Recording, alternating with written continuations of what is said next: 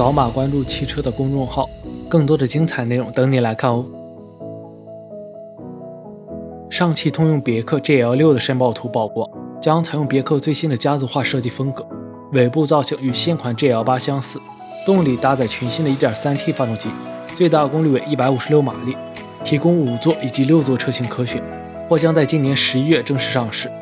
难道又是一辆中国特供车？广汽本田高管曾表示，未来将会推出 CDX 混动版车型。网上曝光了疑似该车型的路试谍照，外观采用标志性的五边形钻石设计，疑似配备 LED 光源，尾部是分层式设计，采用了双边双出排气，有望搭载与全新 CRV 混动版相同的动力系统，或将于明年上市。工信部分享了新款普拉多的申报信息，采用了此前曝光的海外版车型的造型。前脸设计进行较大幅度改动，增加了外挂式备胎。新车将于七月在海外发布，国产版本预计将于十月上市。动力仅搭载3.5升自然吸气 V6 发动机，最大功率280马力，匹配六速手自一体变速箱。前脸是不是越改越难看了呢？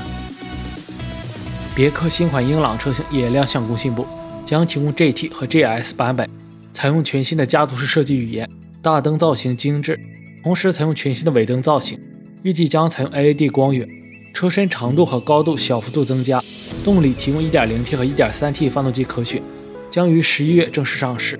A 级旅行车颜值冠军肯定不是这货了。奥迪全新一代 A8 刚刚发布，外媒绘制了全新 A8 Avant 假想图，采用了旅行车的车身设计，还增加了车顶行李架，具有时尚运动色彩。不过，考虑到新车的级别以及奥迪未来的产品规划。量产比较渺茫，